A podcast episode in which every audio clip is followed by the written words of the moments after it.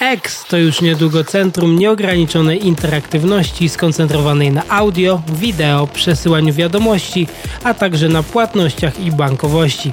X otwiera przed nami globalny rynek pomysłów, towarów, usług oraz możliwości. Doładowany przez sztuczną inteligencję, wykorzystując w pełni jej możliwości, X połączy nas wszystkich w sposób, którego nie jesteśmy sobie w stanie całkowicie wyobrazić. Po tym poście na Twitterze, czy może raczej na Xie, widać jasno, że przydomek Lindy Jacarino Velvet Hammer nie wziął się znikąd, a jej poprzednie doświadczenie z NBC Universal jako dyrektorki do spraw reklamy pozwala jej na rzucanie bardzo śmiałych tez, które mogą okazać się znacząco przehajpowane. W tym miejscu pozwolę sobie zacytować Casey'ego Newtona, redaktora Platformer, który podsumował tą wypowiedź w następujących słowach – aplikacja do przesyłania wiadomości audio i wideo, która jest jednocześnie bankiem, sklepem internetowym i witryną z ofertami pracy? Oczywiście Lindo, dlaczego by nie? A ty co myślisz o tym pomyśle? Myślę, że Linda Jacarino robi po prostu to, co do niej należy. No tak, ale w tym przypadku akurat same zapewnienia Lindy Jacarino obawiam się, że mogą nie wystarczyć, gdyż jest to branża technologiczna. Innymi słowy, progres można w jakiś sposób zmierzyć. Poza tym oni muszą dostarczyć tą funkcjonalność, którą chcą reklamować. Póki co na razie tej funkcjonalności nie ma. Ale skąd w ogóle wzięła się fascynacja Ilona Maska literą X? Ano stąd, że ona ciągnie się już za nim od 1999 roku, kiedy to jego startup o nazwie X połączył się z innym startupem, z którego finalnie powstał PayPal. Widzimy też, że ta fiksacja maska na punkcie litery X objawia się na przykład w tym, że jeden z jego modeli Tesla nazywa się X, e, Space X też powstał, to jest jego produkt, tak? I swojego najmłodszego syna e, określa też jako X często, więc e, to nie jest tak, że mm, on się tym nie fascynował nigdy. Na pewno musi to dla niego wiele znaczyć, ale co to oznacza dla nas? Dla nas oznacza to jedną bardzo ważną rzecz. Elon Musk nie żartuje na punkcie tego, że chce stworzyć aplikację, która będzie do wszystkiego. I teraz zastanówmy się nad tym na spokojnie. Istnieje kraj, mówię tutaj teraz o Chinach, w którym taki model biznesowy się sprawdził. Mamy aplikację WeChat, która dokładnie jest marzeniem i którą sam na wzór stawia Elon Musk, mówiąc o tego typu aplikacji. Teraz pozostaje pytanie, czy taka aplikacja sprawdziłaby się w Stanach Zjednoczonych, gdzie rynek jest jednak trochę bardziej zdecentralizowany. Tego nie wiem, ale od razu przypomina mi się nasze polskie powiedzenie, że jak coś jest do wszystkiego, to jest do niczego. Możemy powiedzieć, że taki model biznesowy sprawdził się w Chinach tylko ze względu na ustrój polityczny. Możemy powiedzieć, że najpewniej do wszystkiego, co użytkownik na WeChat wrzuci, ma dostęp partia rządząca. Możemy również powiedzieć, że jest to okropny pomysł z punktu widzenia prywatności. Nie możemy natomiast powiedzieć, że ten model nie działa w innych krajach, takich jak na przykład Japonia, gdzie również istnieje super aplikacja o nazwie Line o podobnej funkcjonalności co WeChat. O, to o tym akurat nie wiedziałam. No właśnie, a co więcej, zwolennicy takowego rozwiązania twierdzą, że przy jednej super aplikacji migracja z urządzenia na urządzenie jest dużo łatwiejsza. Wymieniasz tylko telefon, instalujesz jedną aplikację i bum, gotowe. No to na pewno, wie, znaczy to brzmi jakby to wiele ułatwiało, tylko zastanawiam mnie, czy na przykład w Europie, e, biorąc pod uwagę teraz to, że wszyscy tak walczą z tym, aby duże firmy nie osiągały monopolu w różnych dziedzinach, czy to w ogóle ma sens, w sensie wiesz, no bo tutaj znowu chodzi o ten mo monopol właśnie jakby. Czyli co? Widzimy, że takowa aplikacja to idealna sytuacja dla korporacji, natomiast bardzo słaba dla użytkownika końcowego. I pewnie aktualnie taki projekt w Europie by nie przeszedł, właśnie ze względu na konsekwencje takowego rozwiązania. Natomiast co musiałby zrobić Elon, aby takową aplikację stworzyć? Po pierwsze, musiałby mieć kogoś, kto mu w ogóle takową aplikację stworzy. Po drugie, musiałby zachęcić deweloperów third party przez otwarty dostęp do API albo zapewnić taką cenę do takowego rozwiązania, aby deweloperów było na to stać, żeby ludzie mogli pisać dodatki do jego super aplikacji. A po trzecie, powinien był nie zwalniać całej maści pracowników z innych działów, gdyż przy zarządzaniu tak ogromną infrastrukturą, jaką miałaby być ta super aplikacja, mogą się oni okazać niezmiernie potrzebni. No, ale czy on właśnie przez to, że zaczął zwalniać tych pracowników Twittera, nie chciał zrobić miejsca dla tych nowych pracowników, dla tych nowych działów, które niby mają powstać, takich jak właśnie wspomniana wcześniej bankowość czy e, infrastruktura dotycząca ofert pracy. Tutaj się muszę niestety z Tobą nie zgodzić, gdyż sam Elon mówi oficjalnie, że aby pracować w Twitterze, trzeba poświęcić temu całe swoje życie zawodowe i najlepiej w biurze Twittera zamieszkać. On sam wielokrotnie powtarzał, że nie wie, po co niektóre działy w Twitterze istnieją.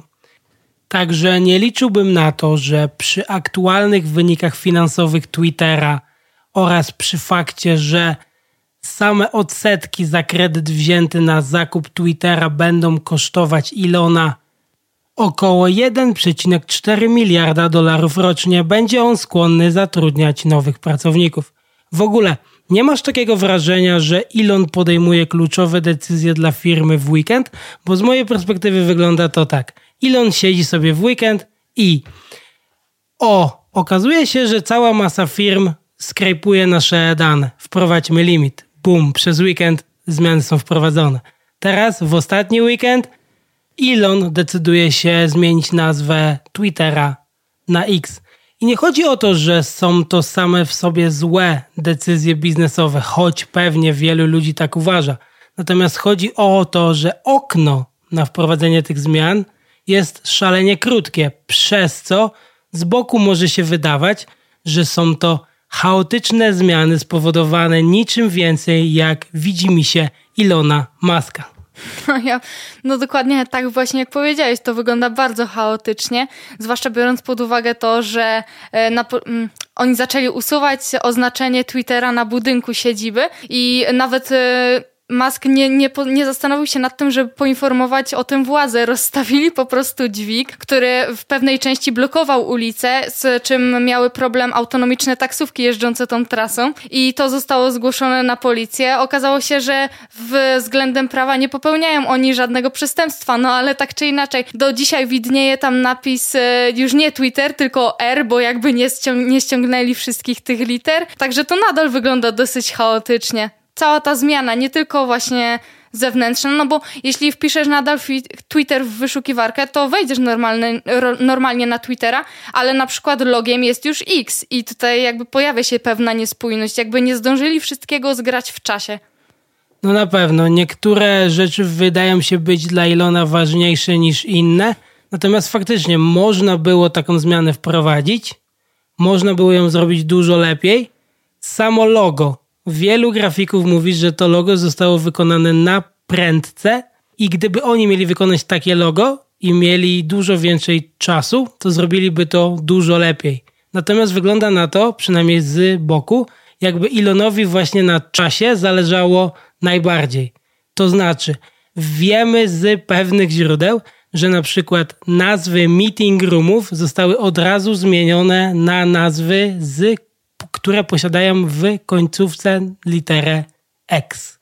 Natomiast w pewnych miejscach zaraz po ogłoszeniu zmiany na Twitterze dalej było widać logo ptaka, czyli wychodzi na to, że Elon pewne rzeczy traktuje z większym priorytetem niż inne, a tak jak mówię, wszystko to można było dokładnie przemyśleć, zaplanować, bo teraz nie wyobrażam sobie sytuacji, że Microsoft zmienia nazwę jakiegoś produktu i nie patrzy najpierw, gdzie w ogóle tako, takowa nazwa występuje, czy powinni ją zmieniać i jak zrobić, żeby nie popełnić jak najmniej błędów w trakcie migracji z jednej nazwy na drugą.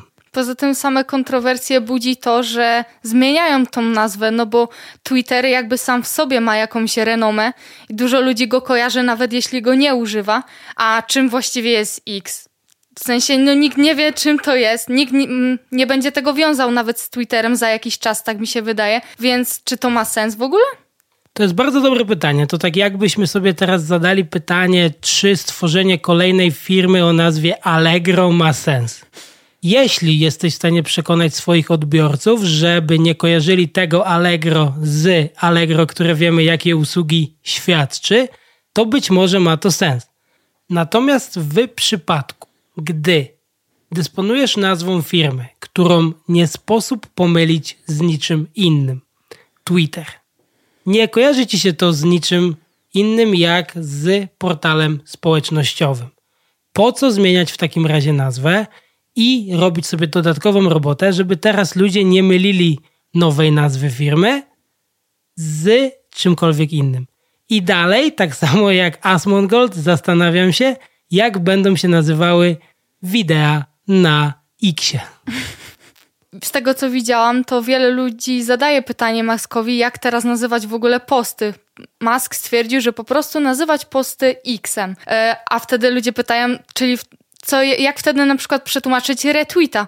I on wtedy mówi, no w zasadzie to wydaje mi się, że cała koncepcja powinna być jeszcze raz przemyślana, więc widać, że że czasu na to, aby o tym pomyśleć, również nie znalazł. Dokładnie. Z boku to wszystko wygląda na skrajnie nieprzemyślane i zrobione pod wpływem impulsu jednostki. Pozostaje tylko pytanie, dlaczego deweloperzy, którzy zostali, w ogóle godzą się pracować dla firmy wcześniej znanej jako Twitter.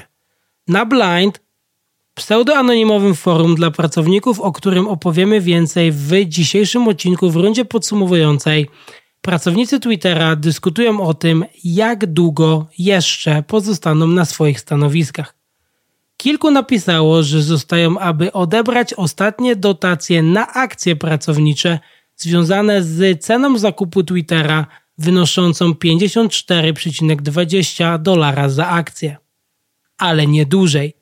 Czas więc pokaże, czy super aplikacja, którą zamierza stworzyć Xcorp, znajdzie swoich zwolenników, czy ktokolwiek zostanie, aby to marzenie Ilona zrealizować i co najważniejsze, czy taki model biznesowy sprawdzi się na rynku amerykańskim.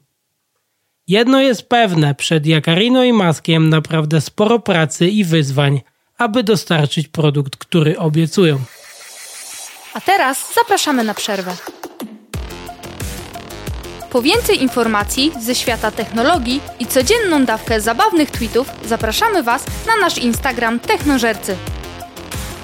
W zeszły wtorek w rolce na Instagramie Iza poruszyła problem wykluczenia Europejczyków z technologii oferowanej przez te same korporacje za oceanem. Jednym z takich produktów jest karta kredytowa od Apple. Jeśli myślicie, że brzmi to jak kiepski pomysł, to na przestrzeni tego roku tej właśnie karty używało mniej więcej 10 milionów użytkowników. W tym segmencie porozmawiamy o tym, jak to w ogóle możliwe, że firma z Cupertino dodała do swojej oferty usługi finansowe, jakim problemom musiała sprostać, aby tego dokonać oraz co kryje się za kulisami najbardziej udanej premiery karty kredytowej w historii ale po kolei. Zaskoczyło Cię to, że Apple w ogóle zdecydowało się na taki ruch? Myślę, że Apple, tak jak wiele innych firm, jak mamy teraz tego przykład, chce po prostu rozszerzyć gamę swoich produktów o nowe funkcjonalności. Zgadza się. I w tym właśnie celu Apple nawiązało współpracę z Goldman Sachsem. Zanim jednak Apple zdecydowało się na ostatecznego partnera do wydania swojej debiutanckiej karty kredytowej, prowadziło rozmowy z JP Morgan, jak i American Express. Słyszałeś coś wcześniej na temat Goldman Sachs? Wiesz, czym się zajmują?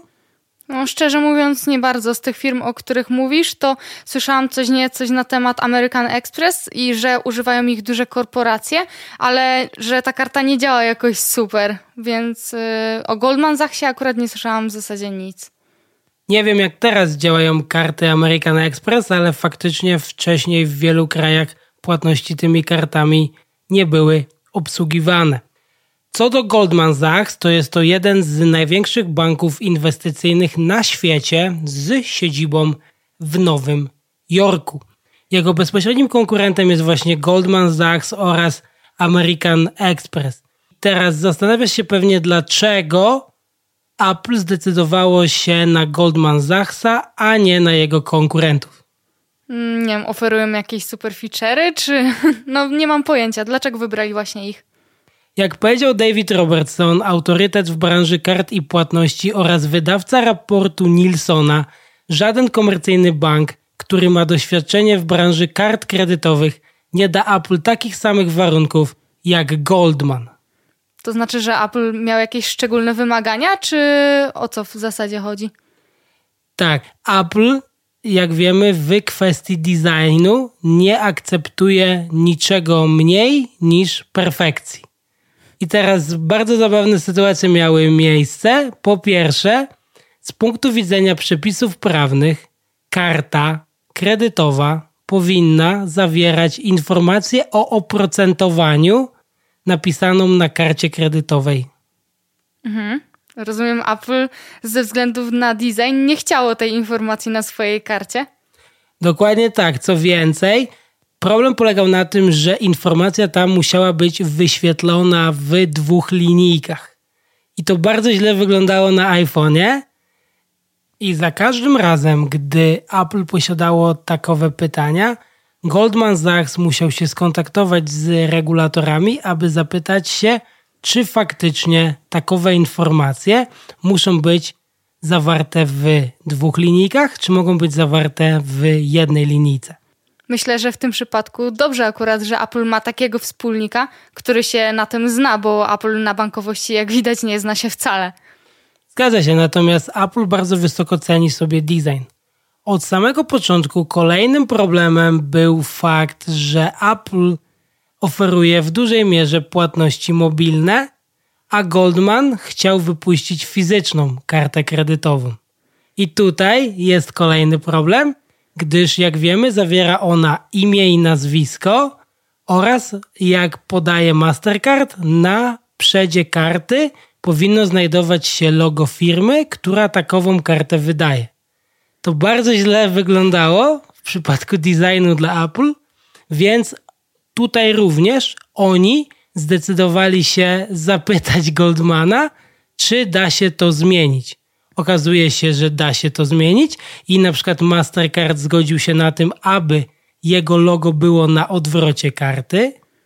Co więcej, na przedzie karty istnieje tylko imię i nazwisko użytkownika oraz logo Apple, co wprowadzało wielu ludzi we frustrację, gdy próbowali tą kartą za coś zapłacić i mieli fizyczną kartę, ale nie było tam numeru tej karty. Musieli szukać potem po zakamarkach iPhone'a wirtualnej wersji tej karty, żeby znaleźć dane potrzebne do wykonania takowej transakcji.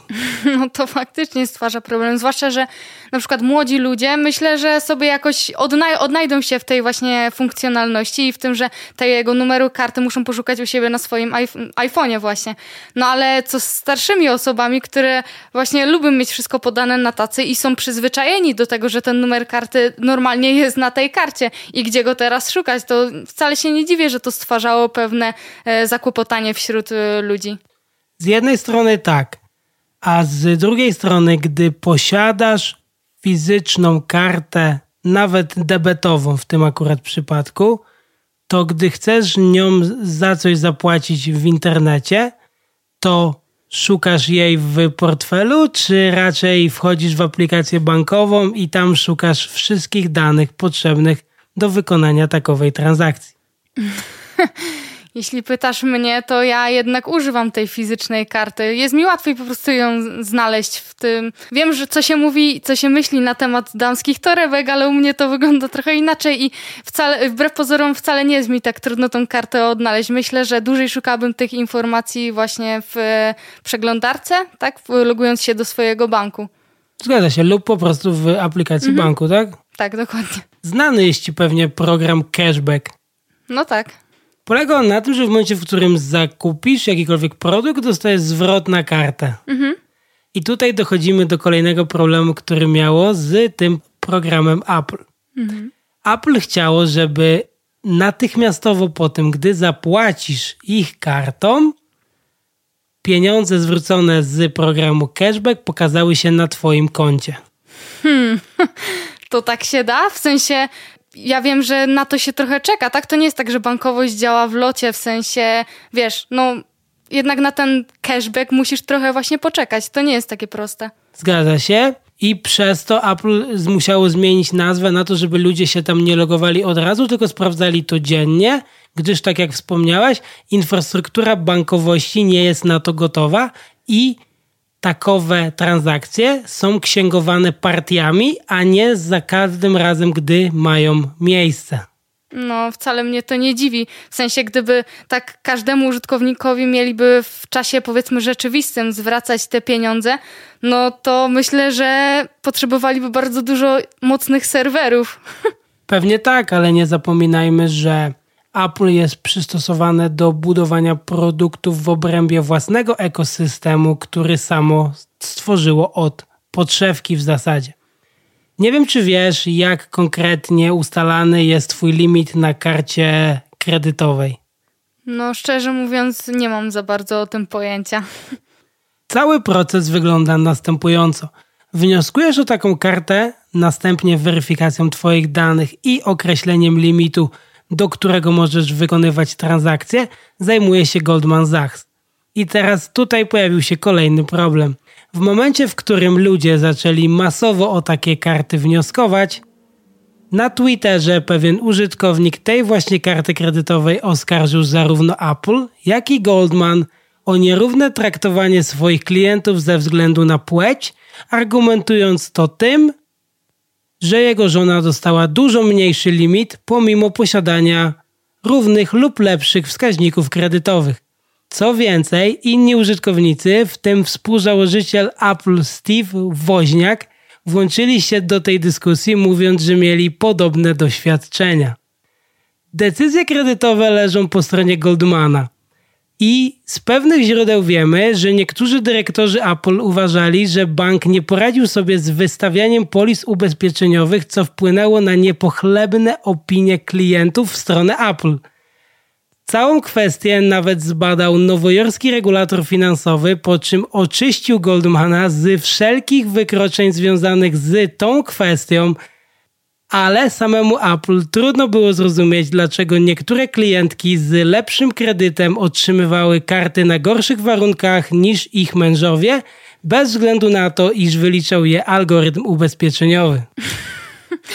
takie pytanie, czy dla Apple w tej kwestii pracował pan, o którym kiedyś wspominałeś a propos Amazona, który miał napisać program, który po, polecał pracowników i, i e, dyskryminował kobiety z pewnych względów. Czy tutaj on też był zamieszany w tą sprawę, bo tak ona właśnie brzmi? Nie, no z tego co mi wiadomo, to nie miał on z tym nic wspólnego. Natomiast faktycznie cała sytuacja wygląda trochę dziwnie. Czyli jakby to nie Goldman zawinił ostatecznie, tylko Apple, tak? Nie. W tym przypadku winny jest po prostu algorytm ubezpieczeniowy. Natomiast fakt, że Apple obwiniał Goldmana za całą tą sytuację, spowodował, że ten drugi chce się aktualnie z tej współpracy wymiksować. I w sumie trochę mu się nie dziwię, bo to co innego, gdyby Goldman faktycznie zawinił i nie wywiązał się ze swoich obowiązków, a co innego, gdy Apple, pomimo braku jakichkolwiek niedopatrzeń z ich strony, i tak ich o to obwinia. Gdyż jak się okazuje, dla firmy z Cupertino najważniejsza jest reputacja. Wygląda na to, jakby Apple od samego początku stwarzało dużo problemów, ale w sumie nic dziwnego, że zależy im na ich własnej reputacji. No tak, przecież generalnie Apple od samego początku nie informuje nas na temat produktów, które nie są gotowe. Mhm. Co więcej, z filmiku MKBHD wiemy, że Apple nie lubi być porównywane z innymi firmami, przez co nie podaje nam surowych danych. Na przykład Apple nie podaje, jaką ilość fizycznej pamięci RAM posiada iPhone, tylko podaje nam informację, jest to najszybszy iPhone, który został do tej pory wyprodukowany. Mhm. Jak to odnieść do całego rynku taką informację?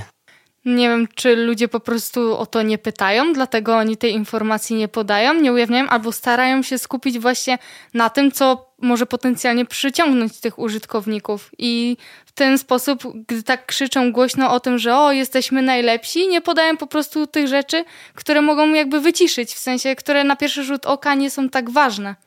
W przypadku Apple jest to na pewno przemyślana strategia marketingowa. Mhm. No bo w momencie, w którym powiedzieliby, że ich iPhone posiada 6 GB RAMu, a Samsung posiada 12, no to jakby proste jest tutaj porównanie, że Samsung posiada więcej RAMu niż Apple. Mhm. Natomiast w momencie, w którym Apple powie, że jest to najszybszy iPhone, który został wyprodukowany przez Apple, to stwierdzenie jest prawdziwe, ale nie ma tego za bardzo do czego porównać. Tak samo teraz, gdy Apple wypuściło swój nowy produkt, Apple Vision Pro, nie skupiali się oni na danych technicznych, a na tym, jakie przeżycia będzie nam ten produkt oferował. I znowu, gdyby podali surowe dane techniczne, to siłą rzeczy porównywalibyśmy je z już istniejącymi produktami.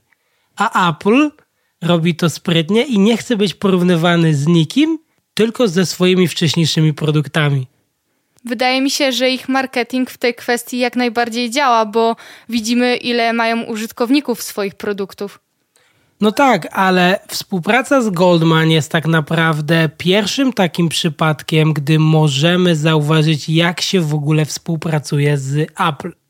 Gdyż gdy oni sami pracują nad swoimi produktami, wszystko odbywa się w ścisłej tajemnicy. Oczywiście istnieją jakieś tam przecieki, natomiast te przecieki potrafią się często nie sprawdzać, gdyż Apple poinformuje nas dopiero o swoim produkcie, gdy będzie on gotowy w całości. Wróćmy jeszcze na chwilę do Goldmana i Apple. Goldman nie pobiera od użytkowników kart kredytowych Apple interchange fee, czyli opłaty transakcyjnej, którą musi uiścić rachunek bankowy sprzedawcy za każdym razem, gdy klient korzysta z karty kredytowej, aby dokonać zakupu.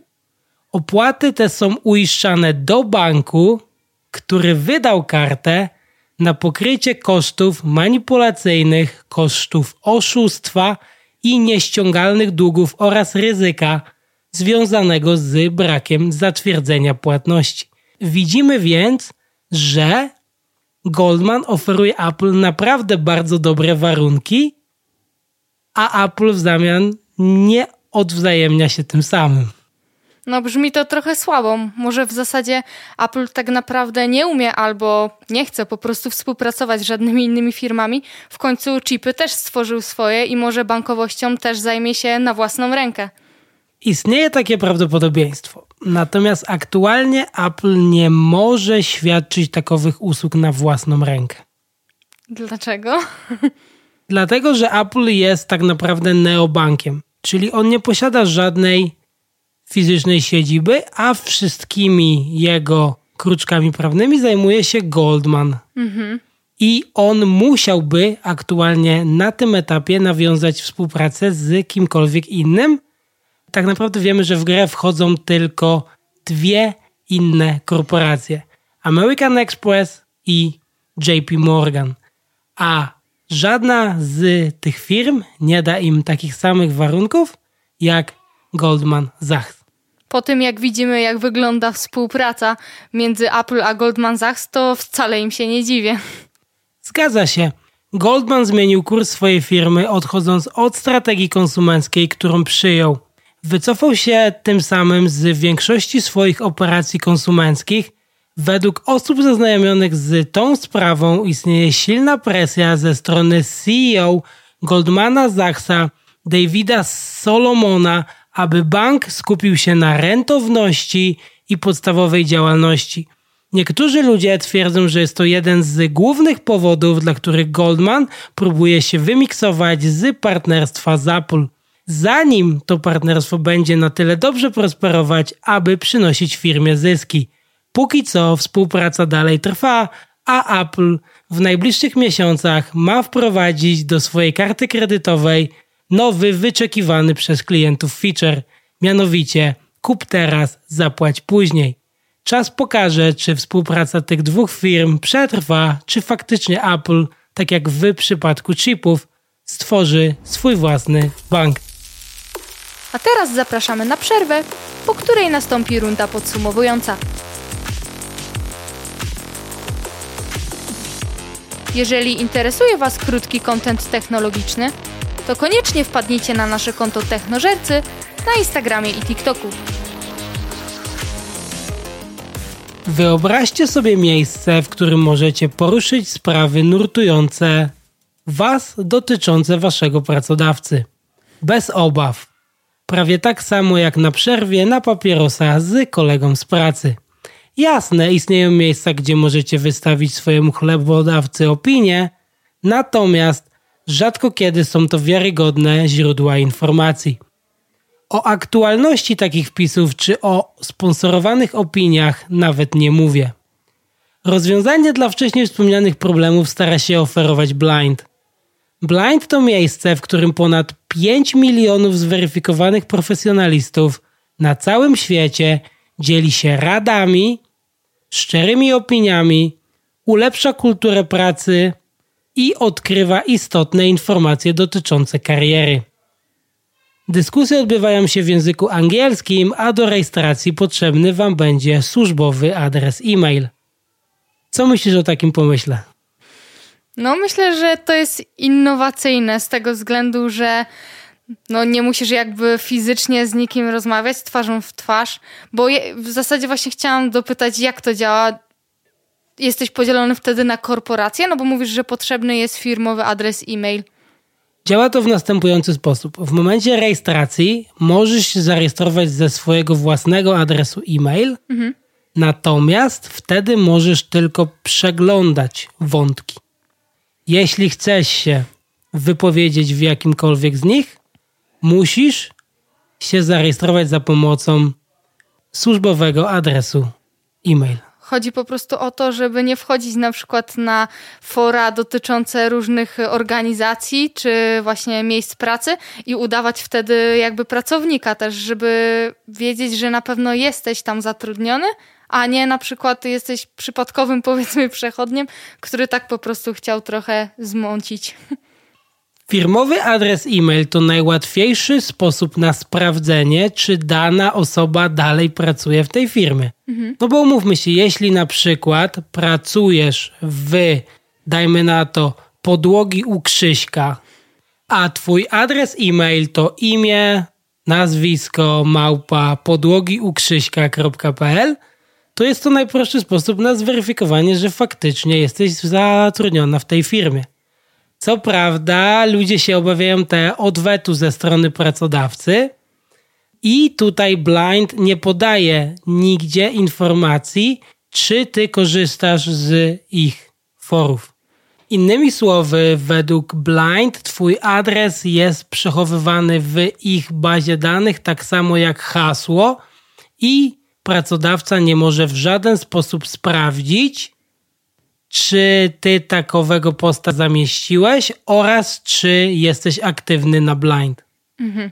Okej, okay, logujesz się tam mailem, ale nadajesz sobie jakąś ksywkę, czy jak, no bo jak to wygląda? Nie możesz podać swoich danych, skoro nie chcesz być rozpoznanym, tak? Znaczy, no jest to jednak pseudo-anonimowe forum pod tym względem. Oczywiście pewnie możesz nadać sobie ksywkę, natomiast oni jednak preferują, żebyś wiedział, z kim rozmawiasz, to jest raz. A dwa, oni i tak pokażą, dla jakiej firmy pracujesz.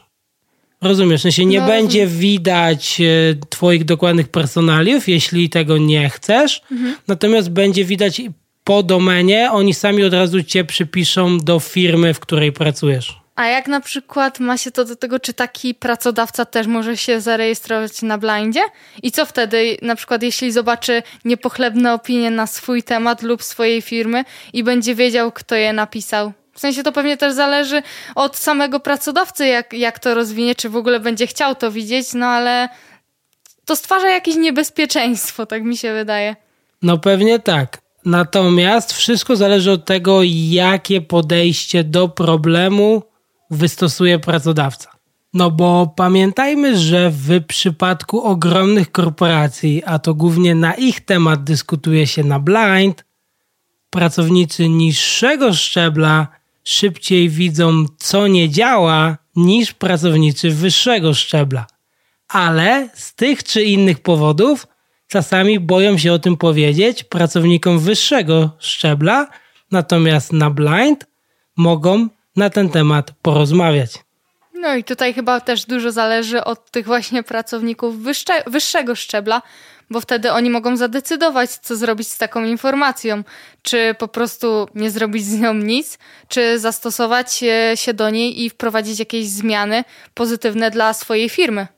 Dobrym przykładem tutaj jest Cisco, dlatego że w momencie prezentacji tego produktu inwestorzy z Cisco nalegali na to, aby pokazać im dane dotyczące Cisco.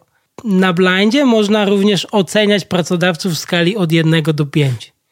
I twórcy produktu nie bardzo chcieli im te metryki pokazać, bo Cisco miało wtedy 2,5 gwiazdki na 5. Mhm. I bali się po prostu, że gdy pokażą im te metryki, to oni posłudzą, że to jest jakby słaba ocena i oni nie będą chcieli w to zainwe zainwestować. I nie będą chcieli w ogóle tego rozwiązania używać. Natomiast ku ich zdumieniu, gdy pokazali im metryki, na Zoom callu zapadła cisza, po czym powiedzieli: OK, w porządku, to faktycznie wygląda jakby to było prawdziwe. Wchodzimy w to. I aktualnie Cisco ma na blindzie 3,7 gwiazdki. Brzmi ekstra.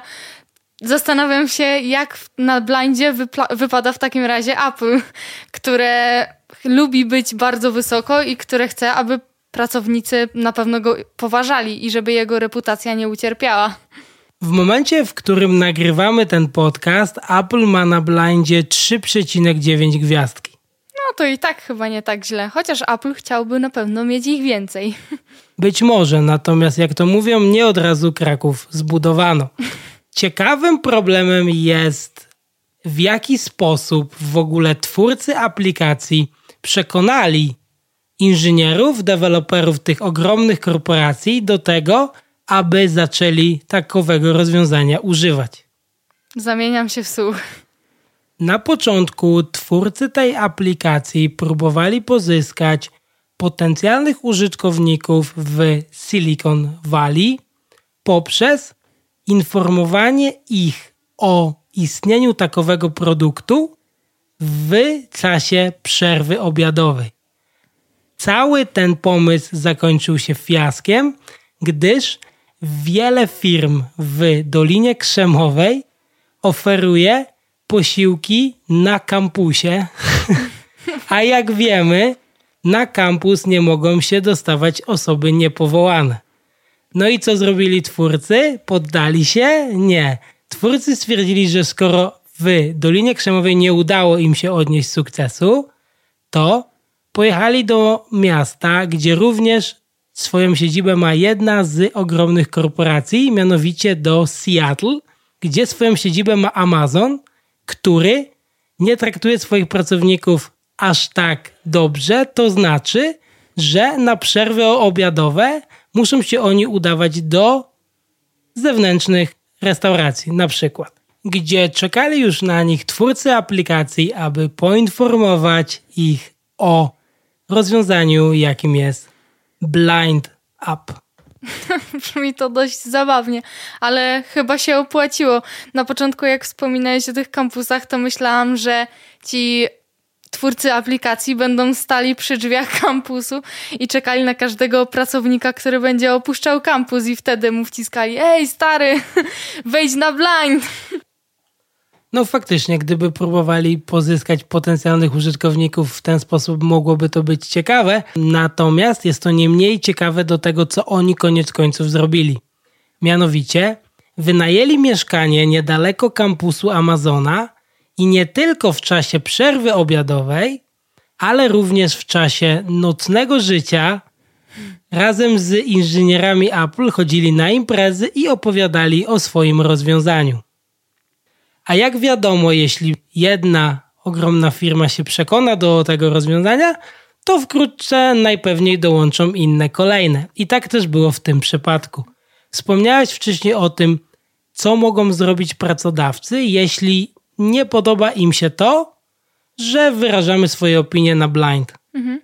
I blind oczywiście się z takimi problemami boryka, gdyż niektóre firmy próbowały je banować na firewallu. Ale nie odniosło to rezultatu, gdyż ludzie posiadają w telefonach dane sieci komórkowej. Mhm. I wtedy, bo gdy jesteś podpięty do korporacyjnej sieci Wi-Fi, no to wtedy nie możesz skorzystać z takowego rozwiązania, gdyż firewall je blokuje. Ale jeśli przełączysz się na swoją własną sieć komórkową, to już możesz bez problemu z takowego rozwiązania skorzystać. I pracownicy to robili. Co więcej, po dostaniu się na blinda od razu opisywali, że ej, nasz pracodawca próbuje nas, próbuje was zbanować. Mhm. I powodowało to, że jeszcze więcej ludzi dołączało do takowego rozwiązania, przez co koniec końców wiele korporacji zaprzestało blokowania blinda na firewallach. No, wydaje się mieć to sens. No, tym bardziej, że ja rozumiem, że jak jesteś zły na przykład na swojego pracodawcę, to chciałbyś to napisać jak najszybciej na forum. No, ale co ci szkodzi poczekać w zasadzie, skoro możesz wrócić do domu na spokojnie, zrobić sobie ulubioną kawę, siąść wygodnie w, w fotelu i wtedy wystosować jakiś ładny komentarz w jego stronę. Znaczy, w tym przypadku akurat nawet nie musiałeś czekać. Wystarczyło, że przełączyłeś swój telefon z korporacyjnego Wi-Fi na prywatną sieć komórkową mhm. i po prostu mogłeś normalnie korzystać z funkcjonalności witryny. No chyba, że jesteś pracownikiem TSMC, gdzie korzystanie z prywatnego telefonu jest zabronione. Nie, no to prawda, faktycznie. W tym przypadku napisanie niepochlebnej opinii mogłoby być utrudnione, aczkolwiek nie niemożliwe. Ponadto ja osobiście uważam, że takie rozwiązanie może być przydatne, jeśli pracodawca ma do tego dystans. Mhm. No bo umówmy się, te konwersacje i tak się dzieją. Jeśli one się dzieją za naszymi plecami, no to i tak nie możemy z tym nic zrobić. Mhm. A jeśli podchodzimy do tego, że szukamy miejsca, gdzie istnieje konstruktywny feedback odnośnie tego, jak działamy i czy działamy dobrze, no to w mojej opinii jest to jak najbardziej przydatne źródło informacji. Ponadto nawet sami dziennikarze sięgają do tego źródła informacji. Wspomnieliśmy wcześniej o Twitterze i tutaj też skąd wiemy, czy pracownicy zostaną na Twitterze, czy nie zostaną na Twitterze?